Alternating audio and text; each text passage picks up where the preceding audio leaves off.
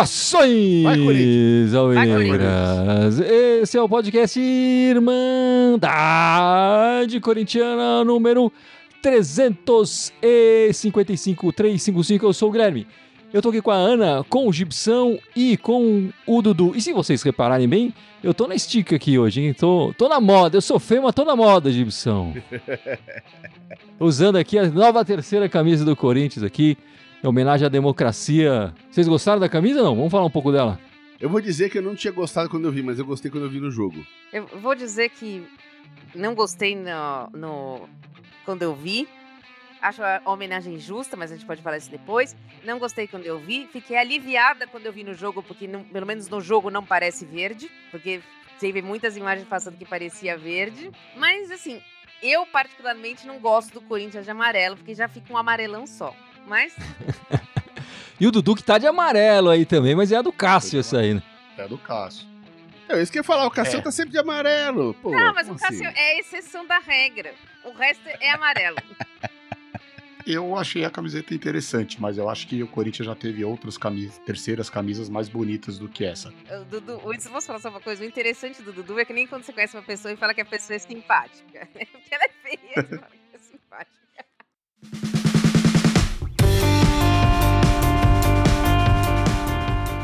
Gosto é gosto, meus amigos. Isso aí não se discute, só, só se lamenta. Bom, vamos deixar a camiseta de lado por enquanto. Depois a gente vai falar um pouco do assunto mais fashion aqui no podcast, porque tem muita coisa pra falar, especialmente dessa semifinal que o Corinthians vai disputar a partir da terça-feira, nove da noite, na Neoquímica Arena, é, na semifinal da Copa Sul-Americana. Quando começou o ano, ninguém nem imaginou que a gente estaria disputando a Copa Sul-Americana, porque a gente só está disputando essa competição depois da pior campanha da Libertadores nos últimos 40 anos, meus amigos. Nós nos classificamos para as oitavas e isso que nos deu condição de disputar a Copa Sul-Americana. A gente não teve méritos na classificação da Sul-Americana, nós tivemos deméritos para estar nesta competição, que estamos na semifinal, uma competição ainda que o Corinthians não ganhou. Tem sua importância, né? O Dudu já lembrou aqui num, num podcast anterior a premiação que rende. Mas enfim, vamos relembrar um pouco a nossa campanha na, na Sul-Americana aqui, Gibson.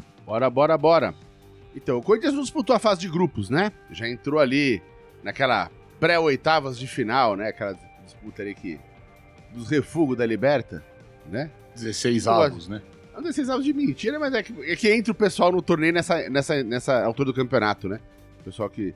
Não foi, 16 avos seria se todo mundo tivesse jogado o torneio inteiro, mas então é um 16 avos de mentira. Mas a gente entrou ali jogando contra o, o- o Universitário e foi a fase mais tranquila pra gente, né? Essa, essa primeira aí. gente- primeiro jogo a gente ganhou em casa de, de 1x0 e o segundo jogo lá ganhamos de 2x1. Então no agregadinho foi 3x1, foi mais tranquilo, assim, sem grandes sustos. E aí, portanto, a gente conseguiu é, garantir a vaga a partir das oitavas de final. Entrou pra valer no torneio, né? É, nas oitavas de final, já começou a ficar mais difícil a coisa, porque a gente, a gente entrou no, no- no grupo da, na, na pegada dos argentinos, né? Então a gente entrou pegar o, o Newells. Na primeira o primeiro jogo foi aqui também em São Paulo, se me fala a memória, 2x1 pra gente. E o segundo jogo foi lá, 0x0, jogo tenso, pegado. Assim, aquele jogo que deu sorte de não tomar um gol e pros pênaltis, mas passou. Né? Conseguiu ali arrancar uma vaguinha pras quartas, né? Nas quartas de final, de novo o time argentino. Só que aí foi mais encrenca, né? A gente ganhou o primeiro joguinho aqui de 1x0. Segundo jogo, os caras ganharam lá, de 1x0. Foi pros pênaltis, nos pênaltis a gente levou é, 3x2 ou- ou 4x2? 3x2 acho que foi, nos pênaltis pra gente. 3x2, Se é, me falha- 3x2. É, se me falha a memória. E, e aí conseguimos vaguinha agora pra semifinal, a gente vai cruzar com o Fortaleza, né? Vamos pegar finalmente um time brazuca. É, só que o, o- o Fortaleza tá num momento muito melhor que o, que o Corinthians atualmente. Então vai ser uma semifinal muito dura, muito dura. E é, e é o- e é o título que o Corinthians tá apostando a temporada dele, né? Assim, pra tentar alguma coisa que presta. Jogando nove partidas dá pra ganhar um título, ou seja, que é pra tentar salvar o ano do Corinthians, que, enfim, Libertadores, Copa do Brasil, o resto foi tudo perdido, né? É um ano pra esquecer de modo geral. É, e, de, e de quebra, se não só ganhar uma graninha, faturar o din-din que o time tá precisando, mas tentar garantir vaga ano que vem pra Libertadores e pra Copa do Brasil também. As cartas estão todas em cima dessa, dessa, dessa. Na mesa estão todas em cima dessa chance de ganhar esse título. Mas passar essa, essa semifinal, eu vou dizer que vai ser bem complicado. Eu acho que na final, como é jogo único, qualquer coisa pode acontecer. Mesmo o adversário sendo melhor. Quando é um jogo só, é o dia, né? Agora, quando são dois jogos, quando o adversário tá jogando melhor, tá mais organizado, a gente vai suar a camisa. Vai ter que suar muito aí, vai ter que suar muito. A curiosidade que fica é que não teve nenhum jogador que marcou mais de um gol no, no, na competição, né? Impressionante. Todos os, os, seis gols marcados pelo Corinthians na competição foram por jogadores diferentes, né? O Felipe, o, o, o Maicon, o Rian, o Yuri Alberto, o Wesley e o Gil. Gil agora goleador, né? Essa semana marcou o nosso gol lá. E Ana, você viu algum jogador que se destacou mais do Corinthians nessa Sul-Americana? Você viu algum destaque positivo aí? Olha, difícil destaque positivo. Para mim, quem se destacou mais na Sul-Americana é chovendo uma olhada. Eu vou falar que é o Cássio. Cássio foi bem contra o News Old Boys, foi bem contra o. Principalmente contra o Estudiantes, então. Eu só, só vejo o Cássio mesmo. É, dá pra destacar um pouco o Carlos Miguel também naquelas primeiras partidas que o time é. jogou é, com um elenco alternativo, terceiro, sei lá, era um elenco muito de garoto, né, né Dudu? E, e depois o Corinthians abandonou isso conforme foi passando na competição foi colocando o, o, os jogadores com maior salário, né? Enfim, não vou falar Não titular. só passando, como caindo das outras também, né? Ah, é bom lembrar. Porque a Sul-Americana era, a última, era a última preocupação é. ali do não, time. É, é verdade, é Mas verdade. caiu da Copa, né? Enfim. Aí, é verdade, é verdade. prioridade. Se, né? se, tivesse nas outras, também estaria jogando com outro time aqui, com certeza. Bem lembrado de opção. É curioso que, assim, o contra o Universitário foi o time todo reserva, contra o Nils foi um mesclado, e contra o Estudiantes já vamos falar assim que foi o time principal, né? Que deve ser o time que vai enfrentar o Fortaleza. Agora, uma coisa que é interessante falar do Fortaleza, além da ótima organização deles, né? É um clube que vem conquistando títulos, vem conquistando o respeito, o respaldo aí cada vez mais no futebol brasileiro. Que essa semana os sócios aprovaram a SAF no Fortaleza. Então é um clube que vai virar SAF, mas é bem diferente dessas que estão entrando no país aqui, né? Os sócios é que vão administrar. A torcida que toma conta do time.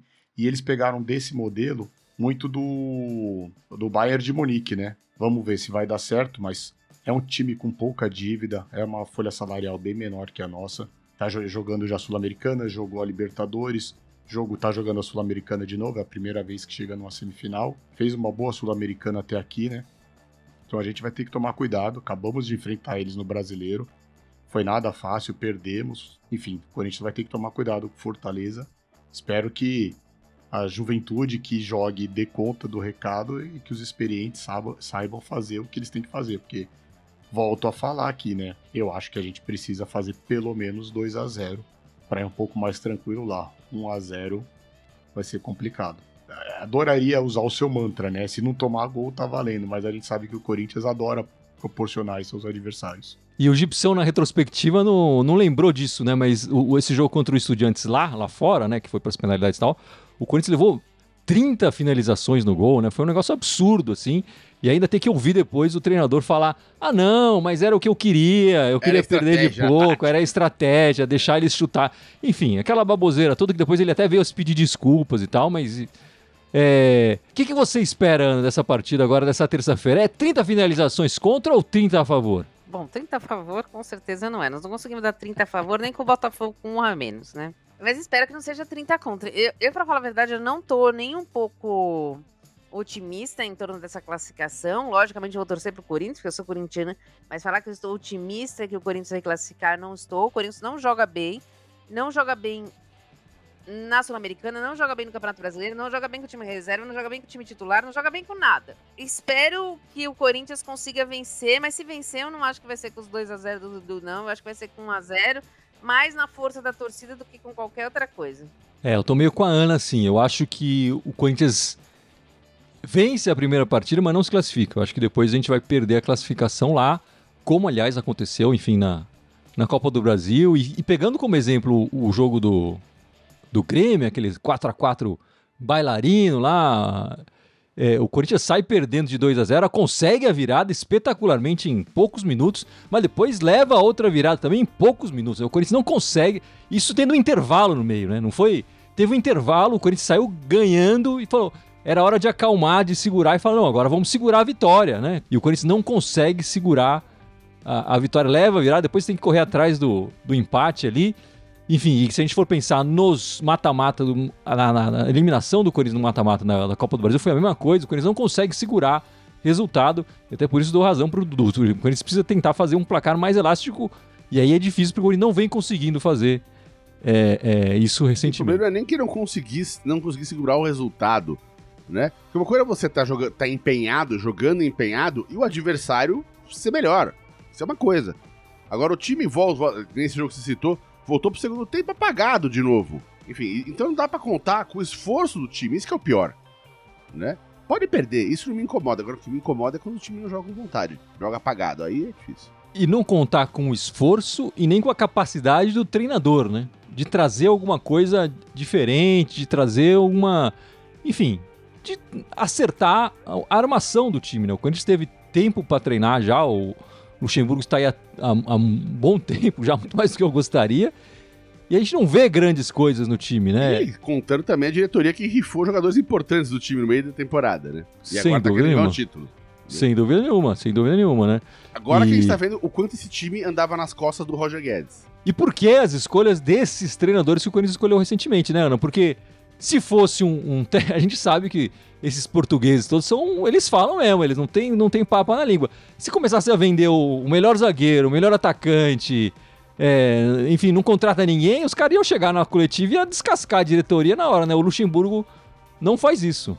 Sim, com certeza. Ele- é o escudo da diretoria. Ele, ele está sendo lá para isso. Ele tirou alguns jogadores no começo, também escudo da diretoria, tipo Balbuena, do Queiroz. Fez escudo da diretoria, porque a diretoria que tinha que fazer isso, não era o- Luxemburgo. E agora ele escudo da diretoria a hora que a diretoria não contrata ninguém no meio do ano.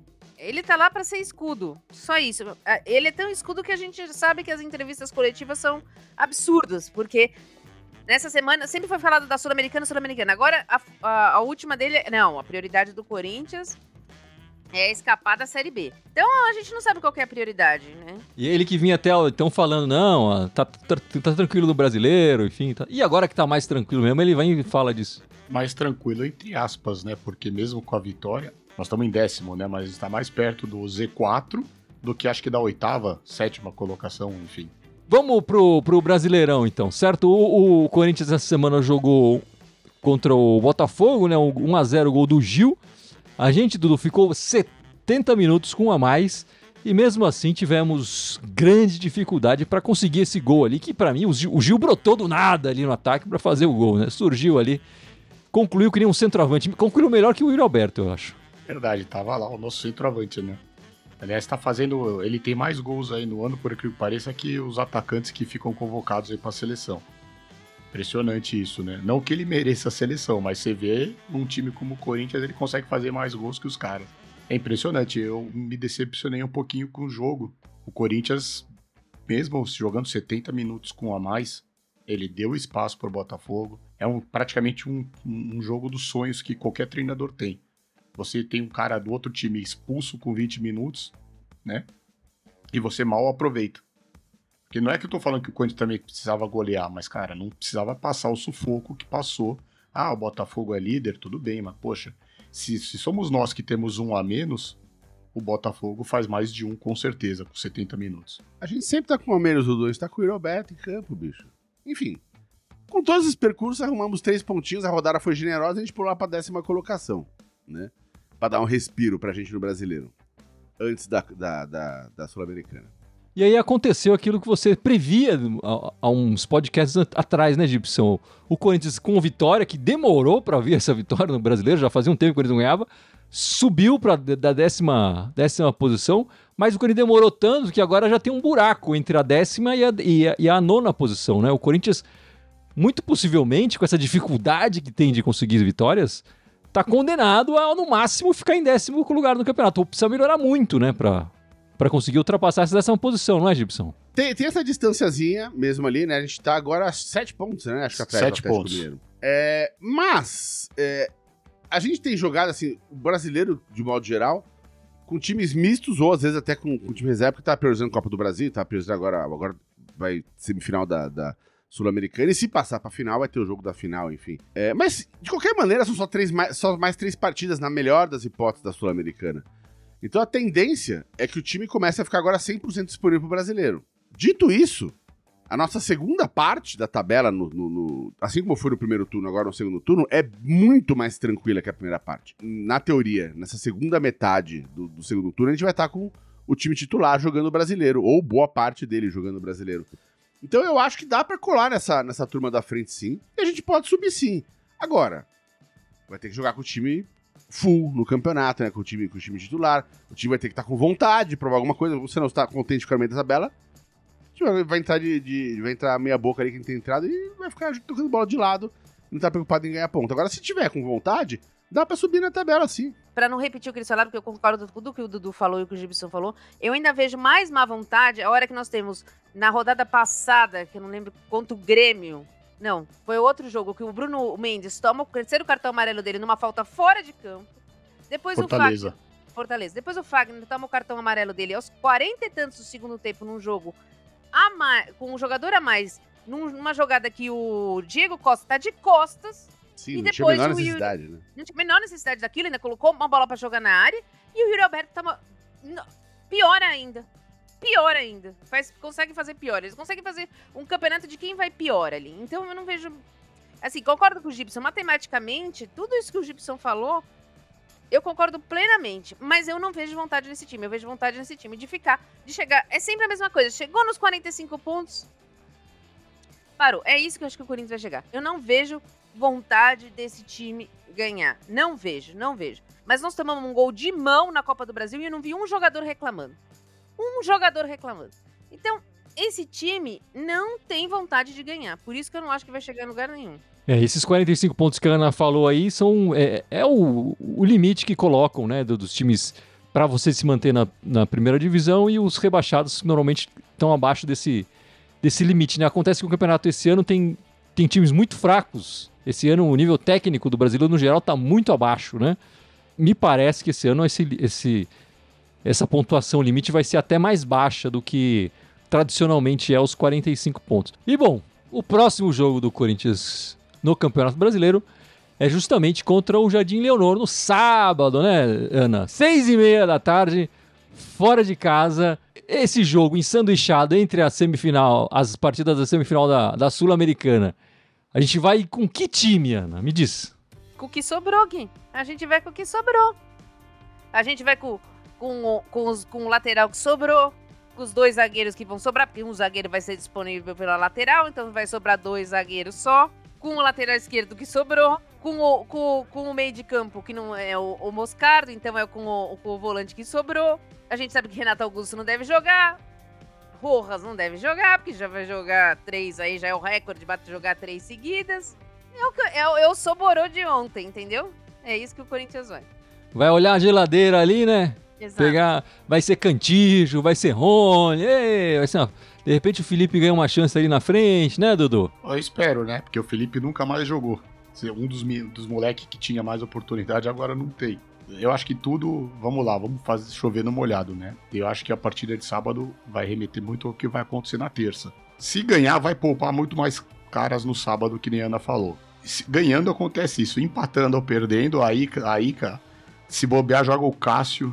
E aí não sei mais quem joga. Mas eu só espero que, por exemplo, jogando aí um pouco, né? a- De repente o Felipe mostre a vontade algum outro jogador, né? O Pedro tá indo bem, de repente o Wesley, lógico, são garotos, vão errar, vão tomar decisões erradas. E acho que nós vamos pegar, assim, um, um- time meio que de ressaca, mas eles vão querer prejudicar a gente, né? enfim. Mas acho que o jogo de sábado passa muito do que vai acontecer na terça. Eu acho que assim, eles vão. Como a semana de descanso, eles, esse jogo vai ser importante pra eles. Não só por ser clássico, o clássico em si já é importante, mas é, por causa da tabela mesmo. né, Eles estão quatro pontos ali acima da zona de rebaixamento, né? E pra tentar passar esse momento ruim do brasileiro. E a gente vai estar no- na situação espremida entre os dois jogos. Eu acho que independente se a gente ganhar, empatar ou perder é, é, os dois jogos, eu acho que o time que vai entrar vai ser um remendado pra jogar com o São Paulo. Eu acho que, eu acho que o Luxemburgo não vai ter a, a moral de botar o time, a Vera, pra jogar com o São Paulo. O time tá. A, diretoria tá apostando muito pesado na, na- na Sul-Americana pra, pra. Eu duvido que o Luxa fosse fazer isso, enfim. Eu gostaria que jogasse o time. Eu acho que tem que, meu, dá pra jogar duas vezes por semana, sabe? Né? Poupa ali um jogador ou outro, que sei lá, o Renato Augusto, é o cara mais complicado, põe no segundo tempo. Mas o resto tem que jogar, porra. Os caras ganham muito dinheiro, pra não jogar dois jogos na sequência, sabe? É muito ridículo isso. Enfim, eu acho que o time vai, vai entrar um remendadão, vai ser triste. Esse casco no fim de semana vai ser é, teste pra cardíaco. Enfim, agora chegou o momento fashion da Irmandade Corintiana. É sempre divertido falar de coisas mais leves do que o futebol do Corinthians. Falar da terceira camisa que eu tô aqui vestindo. Agradeço demais o meu presente de aniversário. Essa semana fiz aniversário e de presente já recebi aqui a grande, bela nova Tiozinho! camisa do Corinthians. Foi o Alessandro e o Duílio que te mandaram ou não? Os meus amigos do peito aqui. Obrigado. Não, não foi.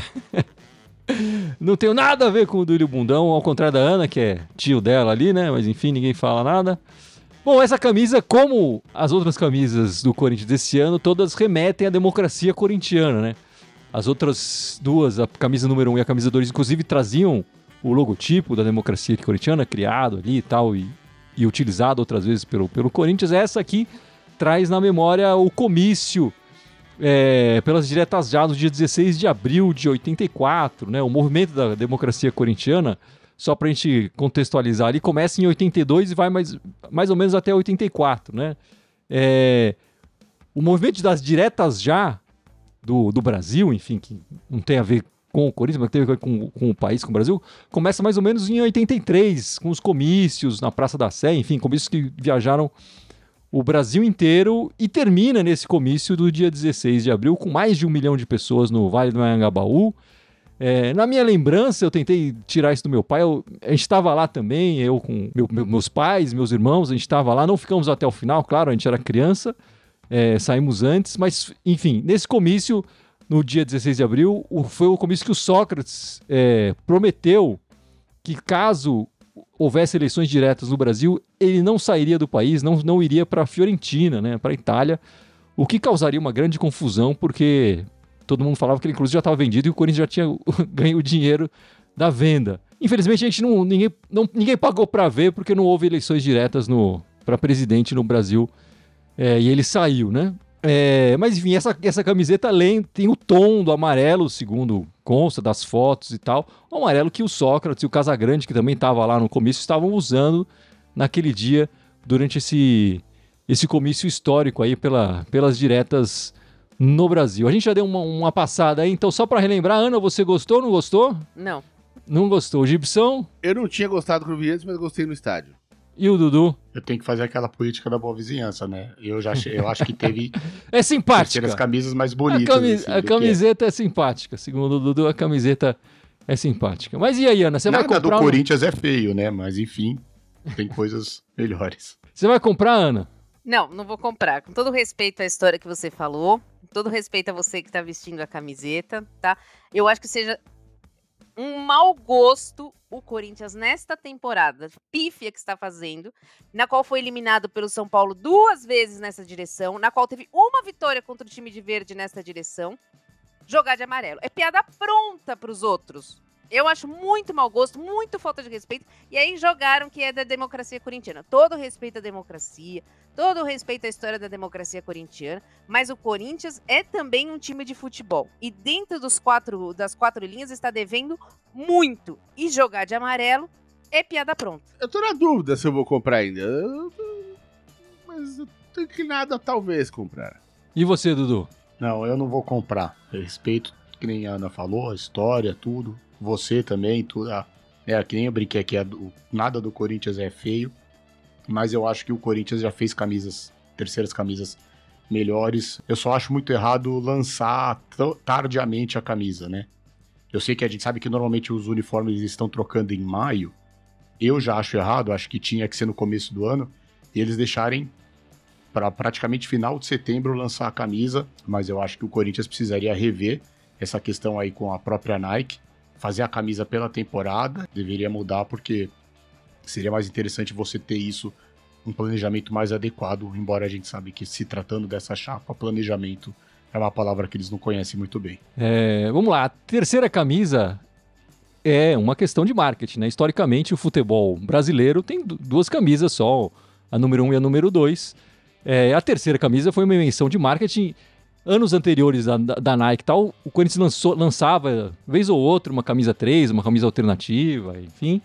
Com a Nike, desde 2008, eles estão lançando essa camisa 3 e eles seguem nos últimos anos esse padrão, né? A camisa número 1, um, camisa número 2 lançadas no, no, primeiro semestre, a camisa número 3 no, no, no, no, meio do segundo semestre. As duas no meio do, do semestre. Eu acho que tem muito a ver, Dudu. Quem trabalha com comunicação sabe que janeiro e fevereiro é um mês que são meses é, fracos de, de, de engajamento, de, de participação de público só depois do carnaval que realmente o ano começa para comunicação, para o marketing, para tudo mais. Então é por isso que não é lançada no começo do ano. E aí, claro, no, no, no, no segundo semestre, já uma data mais próxima do final do ano, uh, tem, tem o, Dia o Dia das Crianças, tem Natal e tal. Essas datas são, são por esse motivo. Eles não estão pensando no ano do calendário, eles estão pensando em vender camisa, que é o negócio da Nike, é o negócio. E por isso que eles querem o Corinthians também. Enfim, o Corinthians é o único time do, do Brasil que tem a, a Nike, tem o, a seleção brasileira e o Corinthians, não tem mais nada aqui. Então é importante para eles também ter essa participação importante, melhor, mais importante ainda seria se o time estivesse jogando um bom futebol, mas aí não é culpa da fabricante de material, certo? É da diretoria e tudo mais. É, eu achei interessante esse uniforme porque ele vai ao encontro de uma ideia que eu tenho, que se o terceiro uniforme, por mais que seja uma peça de marketing, também poderia, também deveria ter uma função para sua utilização, né? É, esse uniforme, por ele ser todo claro, permite que o Corinthians não jogue todo de branco, aquela coisa que eu acho ridícula também, que é o Corinthians jogar todo de branco. Ou pior ainda, que é jogar com a camisa preta e o calção branco, que aí fica mais bizarro ainda. Então eu espero que, pelo menos nesses momentos, que já aconteceu esse ano algumas vezes, do Corinthians jogasse todo de branco, que nesses momentos o Corinthians agora, com a opção do terceiro, todo claro, opte por usar o terceiro uniforme, esse amarelinho mesmo, que a Ana não gostou, mas que para mim vai fazer muito mais sentido do que o uniforme todo branco, que não faz parte da história de lançamento, de marketing, não faz parte de nada.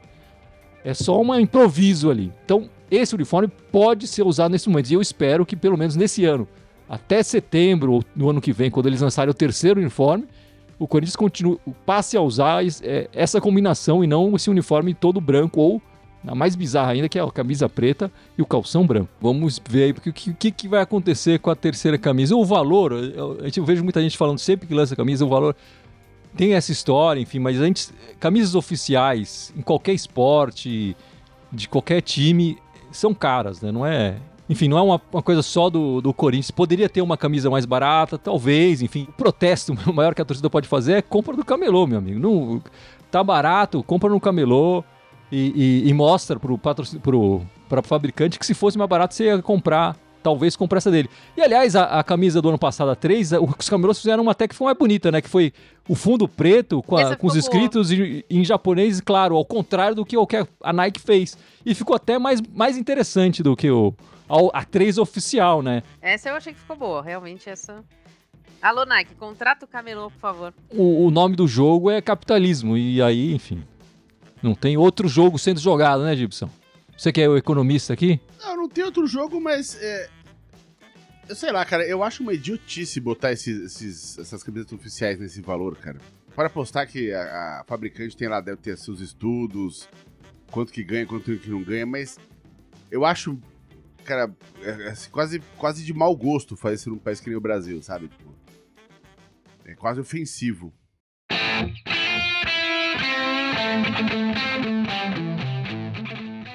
Mas é isso então, meus amigos. Vamos encerrando esta live, este podcast 355, mas não sem antes o Gibson lembrar as nossas redes sociais, certo, meu amigo? Então vamos lá. Temos 11 redes, sendo que uma delas foi sequestrada pelo cuzão do Zuckerberg. Devolve aí, cuzão. Caiu lá, né? Diego. Agora nunca mais volta, né? Mas na teoria, nós temos o Facebook, o YouTube, o Instagram, o Twitter, o SoundCloud, iTunes, Deezer, Spotify, Telegram, TikTok e. Telegram e TikTok, é isso aí, são, tá certo. Todas elas em mandar Corintiana com TH, só no Twitter quer mandar timão. É, peço desculpas para as pessoas que nos acompanhavam lá no Facebook, mas a gente está com sérios problemas ali. E Dudu, quando quer mandar de volta? A Irmandade volta domingo, mesmo bate-canal, bate-horário, né? Sete horas da noite. Vamos falar dos dois jogos, né? Da primeira partida contra o Fortaleza e do clássico contra o Jardim Leonor. E já prevendo é, o jogo da volta contra o Fortaleza, enfim. A gente conta com vocês aqui, domingão, sete da noite. Se a gente estiver vivo, né? Porque com esse calor e com o Corinthians jogando desse jeito, a gente vai infartar facinho. E vamos lá, rapidinho, Ana. Placar do jogo de terça-feira. 2x1. Um. Gibson. Eu acho que vai ser 1 a 1 Eu gostaria que fosse 2 a 1 pra gente. E você, Dudu? 3x1 Corinthians. 1x0, eu vou falar 1x0, gol do Renato Augusto. E você, quem vai marcar os seus gols, Ana? Lucas Veríssimo e Yuri Alberto. Os meus eu sei que quem vai marcar vai ser qualquer um, menos o Yuri Roberto. Dudu. 3, hein, Dudu? É difícil hein, o seu placar. Não, difícil não. Gil, Yuri Alberto. É que eu não sei se o Romero joga, mas eu vou até que enfim sair do Rojas. Acho que o Rojas faz o primeiro dele. É isso então, meus amigos. Semana que vem a gente volta para saber quem acertou o resultado da partida. Muito obrigado. Até a próxima e vai Corinthians. Vai, Vai, Corinthians! Corinthians.